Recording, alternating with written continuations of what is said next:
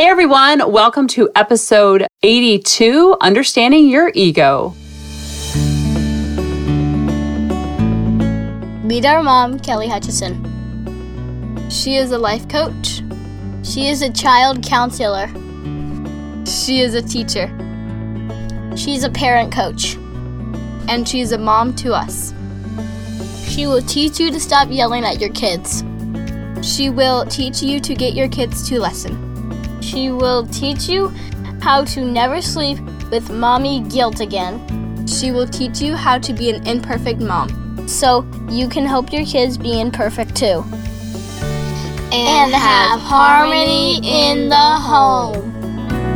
Can you believe it's 2021? What is going on? 2020 was just a huge blur, and I can't believe we're already in 2021. So I want to start off with a review, which I love. This was actually via email, and it's like, this is how it starts. Okay. It's, she says, I feel like a famous person just wrote me back. Can we just stop there for a minute? Do you know how unfamous I am? Do you know how normal I am? Do you know how regular I am? Do you know how plain Jane I am? Like, for real. I don't even understand. Okay. I'm not going to disclaim it, but like the more you can see yourself and me, and the more I can see myself and you, then we don't have that separation. Okay. Then you can be like, okay, if she could do this, I could do this too, no matter what it is. Okay. So I just had to like clear that up. I won't repeat that part. I just discovered your podcast a couple weeks ago. I feel like it was fate. I've been struggling hard with my six year old and my four year old wild boys and my one year old baby girl. She's not hard behavior wise, but she's so little. But having the baby made things just harder with the older two. Anyway, I was craving a good podcast about parenting because I was just so lost and feeling so defeated all the time. I came across yours and I've been binging it every chance I get. I love when people binge on this work.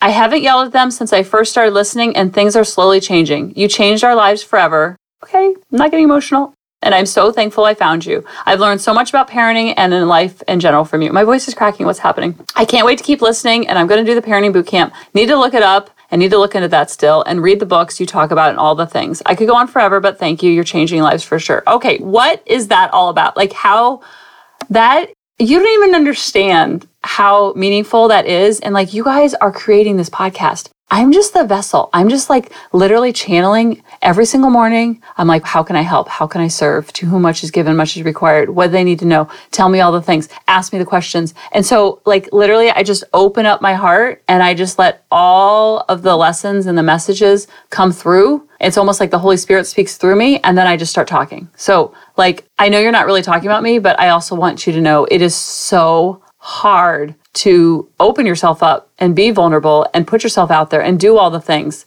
but it's so worth it. It's so worth it for emails like this. Like, seriously, all my emails don't say this all the time. So I'm like, oh, it's not about me. It's not about me. Even when it's the good emails, it's really not about me. It's about this work. And so I just want to remind you like, whatever you're going after and whatever is tricky and whatever's hard, I want you to know that it's so hard and it's also so worth it. It's supposed to be hard. And so I talk about the ego so much on this podcast only because I just recently learned about it. Well, seven years ago was recent. I didn't even know about it my whole life. So, like, the earlier people can learn about this, it feels like such a mission to understand the ego. And the ego is almost like this intangible thing that we all talk about, but we don't really get. And so I thought of, well, I didn't think of it. I was meditating, I was letting my unconscious seep all the information. And I was just like, okay, how can I, how can I, how can I? So this happened over the holidays, this analogy. You know, I'm an analogy junkie, and you know that like when you tell a story, like if I'm at church and the pastor tells a story, I'm like, boom, I got the lesson. When he talks about the Bible, my brain has to work so hard. And then he brings a story, and I'm like, okay, crystallized. So I thought of this story to understand the ego. Okay. So do you guys have puppies or dogs or animals or anything because actually today is Maggie's third birthday. Okay, I've never had a dog. I'm 46 years old, never had a dog, didn't really get all the hype. I'm a big cat person. I like the snuggly. For me, when I heard the word dog, I heard smelly. I saw slobber. I saw loudness. I saw hyper. I saw the things that like are quote unquote the negative things about dogs, but that's all I saw when I would think about getting a dog. I'm like stinky, smelly, slobbery, loud, rambunctious, non cuddly. I thought dogs were non cuddly. Like, what? Okay, so then the kids pretty much beat us down to a pulp because Dave and I were both very strong noes. I'm like, if we do anything, it's a cat. Well, Dave is allergic to cats. So that was out the window. But I did like the idea of them having a dog. And so it was years of me being no, no, no, no, no, no, no. Then my friend Janet and Steve, hi, Janet, Steve, you're listening. They had many, many moons ago a Wheaten Terrier. Okay. So then the kids were like making PowerPoints, they're leaving notes on our desks, they're talking about it morning, noon, and night. They were like showing their responsibility by doing extra chores. This went on for years. Okay. We do show and tell on Sundays, and they would make a PowerPoint and hear all the reasons why we should have a pet. Here are all the pros. And then they'd be like, and there are no cons. And so I was a hard no. And then I was like, well, maybe if we got a Wheaten Terrier. And David was like, no, no, no, no, no. His whole thing was like, he loved dogs or loves dogs, but he thought you couldn't travel. It, like, he likes, you know, we go to my dad's in Naples a lot and we just, you know, we just like to be kind of a, a little spontaneous with our little, we take a lot of mini trips, not like, you know, jet setting across the world where we can drive, like go to Orlando, do all the things. So his whole thing is, I don't think we can really travel with the dog. So, long story longer, the kids beat us down. I finally was like, maybe if we got a Wheaten Terrier. I knew Mindy, the dog's name was Mindy, the Wheaten Terrier that Janet and Steve had. And then I was like, what about a Wheaten Terrier, David? And then usually if I said anything about a dog, he's like, nah, nah, nah. And then I said, what about a Wheaten Terrier? And he goes, huh. And that's all he said. I was like, doors wide open. So anyway, three years ago, we got Maggie. And it is literally one of the best family decisions we've made as a family. Well, it was really the kids made the decision and they just kind of like beat us down and we finally said yes. And oh my I would I wouldn't say I enjoyed the puppy stage so much because I didn't know it was going to get better. I thought this was like our life. Like I was just staring at this puppy like are you going to pee? Are you going to pee? Are you going to pee? And it consumed my thoughts. So we got a trainer, we got lots of help, and now her third birthday is today. Happy birthday, Maggie. And literally one of the greatest decisions we've ever made because she brings so much love, kindness, unconditional love. I feel safer when she's in the house because if she hears anything outside, she's like, or she starts like growling. And I just can't say enough good things about what she's done for our family as a family unit. We're all working together to take care of her. I mean, we are obsessed with her, okay? So, all that to say, her only job in this life is to love us and protect us. And it's such a mission in unconditional love. When you're around Maggie or when you're with animals in general, like horses, cats, I don't know about birds, but just animals in general, when you have that connection, it is like, I got your back and you got my back, and there's nothing you need to do to earn my love, and there's nothing we need to do to earn her love. That's the crazy part, is like dogs in general and cats in general and animals in general are the epitome of unconditional love. Okay, all that to say, I think dogs are a lot like our egos because our ego's only job is to love and protect the little girl or the little boy inside of all of us. And so when we had people over for the holidays, she was very on edge like, are these people safe? Is this okay? What's going on? Now, Maggie on an average day probably sleeps 95% of her day. Not really, but for three years old, she acts like she's 13. She's I wouldn't say she's lazy, but she's lazy. Like she's not like asking for go for walks. It's not like if we don't give her a walk, she's going to be hyper.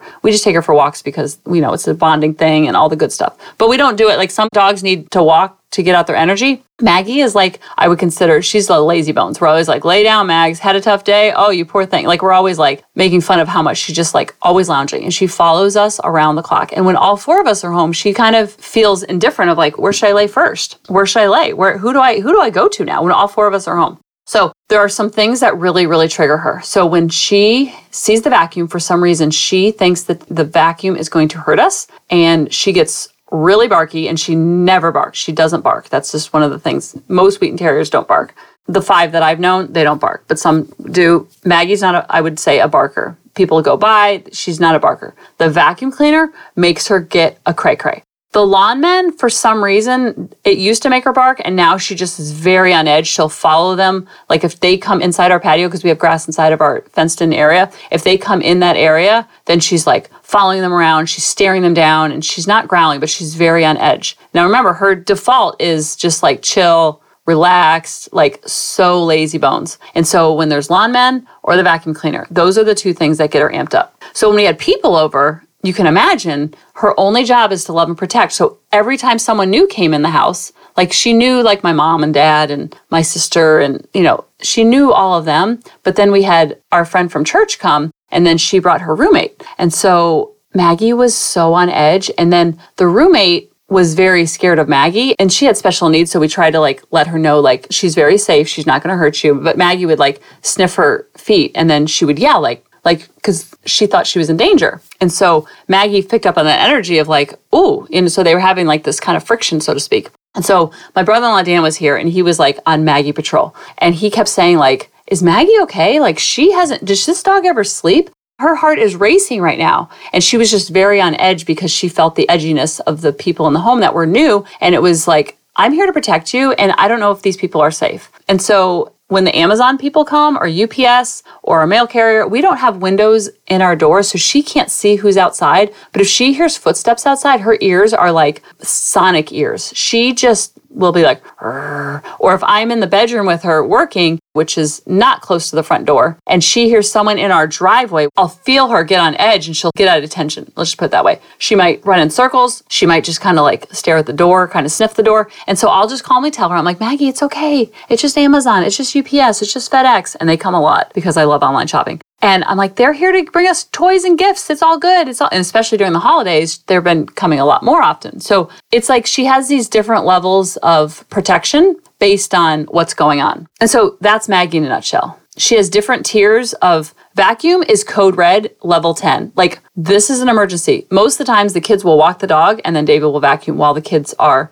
walking the dog. And then if he has to do the whole house, then they might go to like the second or third lake a little bit further because we need a little bit more time. It's just not worth the stress of the dog or of us because it's very stressful to see our dog so upset over something that doesn't need to make her upset. But that's code 10. Okay, on the scale, like code 1 is just her laying around. Then, if the UPS, FedEx, or someone in our driveway, so to speak, a doorbell ring, she just starts to. She doesn't growl, but she'll just kind of like, she kind of makes these noises. She'll start sniffing. If you ever come to our house, Maggie will sniff you up and down like she's sniffing for drugs. You will pretty much get frisked by her nose. Her nose is so sensitive and she constantly is. We make so much fun of the amount of that she sniffs. And so that's like a code five UPS. And then I would say lawn people, it used to be a level 10, but now it, because it's every single Monday, every single Monday, every single Monday, she's kind of gotten used to it. She's not happy about it, but it's probably a level seven. Okay. Why am I telling you this all about our dog? I am obsessed with my dog, but I'm not telling you this all to talk about my dog.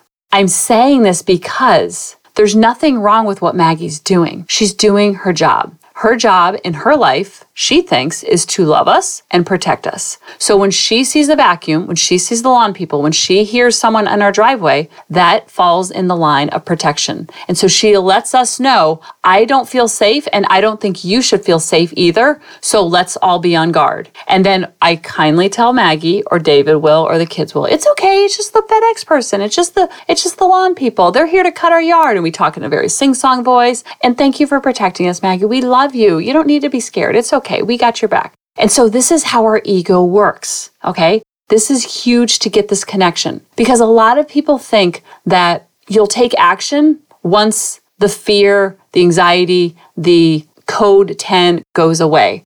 What I try to teach every single day is that you have to coexist with the dog, with the ego, and do the thing anyway. And this kind of goes back to hard versus harder and when you try something new, your ego will flare up and tell you all the reasons why this is not a good idea. This is not safe. Kind of like when the UPS person comes, the ego comes out in Maggie and says, This is not safe. We need to protect this family at all costs. And that's what your ego does when you try to do something new. When you try to something little like empty your dishwasher, your brain will say, You don't need to do that. You can put that on hold because it doesn't want to take action it spins out in overwhelming confusion instead because that's easier. Maggie's our guard dog, and your ego is your guard dog for the little girl or little boy inside of you that is so afraid of messing it up, doing it wrong, or that old programming and old conditioning that was put there by someone else. Someone else who had thoughts about you that were how they felt about themselves projected onto you.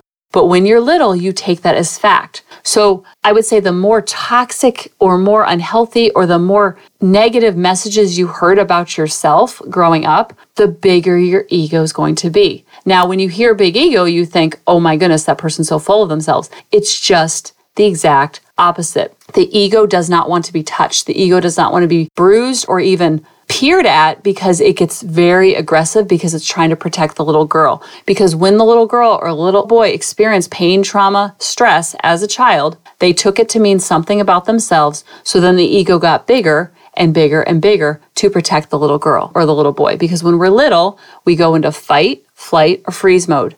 The little kid doesn't know what to do, so it does one of those three modes. And so the ego gets bigger and bigger because it has to go in more of a protection mode. Fast forward to when you're an adult, that ego is still there. Now, ego is like Maggie. The ego never goes away, and I don't want you to think that you're supposed to get rid of your ego. Yes, there is some shedding, and yes, it gets less intense, but it never goes away. Just like Maggie, when she sees the lawn people, she's less intense now, but she's still on edge because of the lawn people being inside of our fenced in area. When she hears them outside, she gets on edge. But when she sees them through the hurricane doors, she sees them through the glass. Then she starts following them like, oh, you're not going to mess with these people because I love them so much. So the ego is actually a place of love, just like Maggie's coming from a place of love. Now, what I try to teach parents and teach humans in general is to coexist with that ego and know that it's doing its job, not to beat it up, not to get angry. Because when Maggie is getting protective of us, when she hears the Amazon people in our driveway, we don't yell at her. We don't hit her. We don't give in to her and let her go, you know, lick on the FedEx drivers. We do right in the middle. We do the Goldilocks parenting. It's okay, Maggie. Nothing's in danger. Nothing's gone wrong. So when you go to do the thing that's change, it's going to feel scary. It's going to feel hard. It's going to feel uncomfortable. And it's supposed to you're going to coexist with that ego because the ego is just coming from fear and lack. Ego does not mean you're too hot to try. You feel so like you're feeling like you're so amazing. It's actually the exact opposite for the most part. Sometimes ego shows up and that person on Wall Street who thinks they're hot and they need the Lamborghini and they need all the bells and whistles. They're kind of overcompensating sometimes, not always but they're sometimes overcompensating. And so when you know that your ego is there and it's coming from lack and fear, then you can be at peace with it and seeing it for what it is and coexist with it, just like Maggie does now with the lawn people. The vacuum, she does not coexist with. So when you go to do the new thing, the new thing could be I'm going to start eating healthy. I'm going to become a life coach. So I'm going to go to Kelly for help. I'm going to stop yelling at my kids. I'm going to have a happier marriage. I'm going to have an organized house with systems and then systems for my systems. I'm going to start a blog. I'm going to write a book. I'm going to start a podcast. I'm going to go live on Facebook. I'm going to face the old pain that I've been carrying around with me. I'm going to try doing yoga four times a week. I'm going to meditate three times a week. I'm going to start journaling. I'm going to, I'm going to, I'm going to. Whatever that I'm going to is, you're going to feel a lot of discomfort because of the growth. Now, like I always say from Brooke's quote, you either feel the discomfort of growth or you feel the discomfort of stagnation. They're both uncomfortable and they're both hard. They're just hard in different ways. It's hard to keep an organized house, and sometimes people think it's harder to have a house with lots of clutter. It's hard to build a business online. Some people think it's harder to live on the hamster wheel. Some people think it's hard to do laundry. Some people think it's harder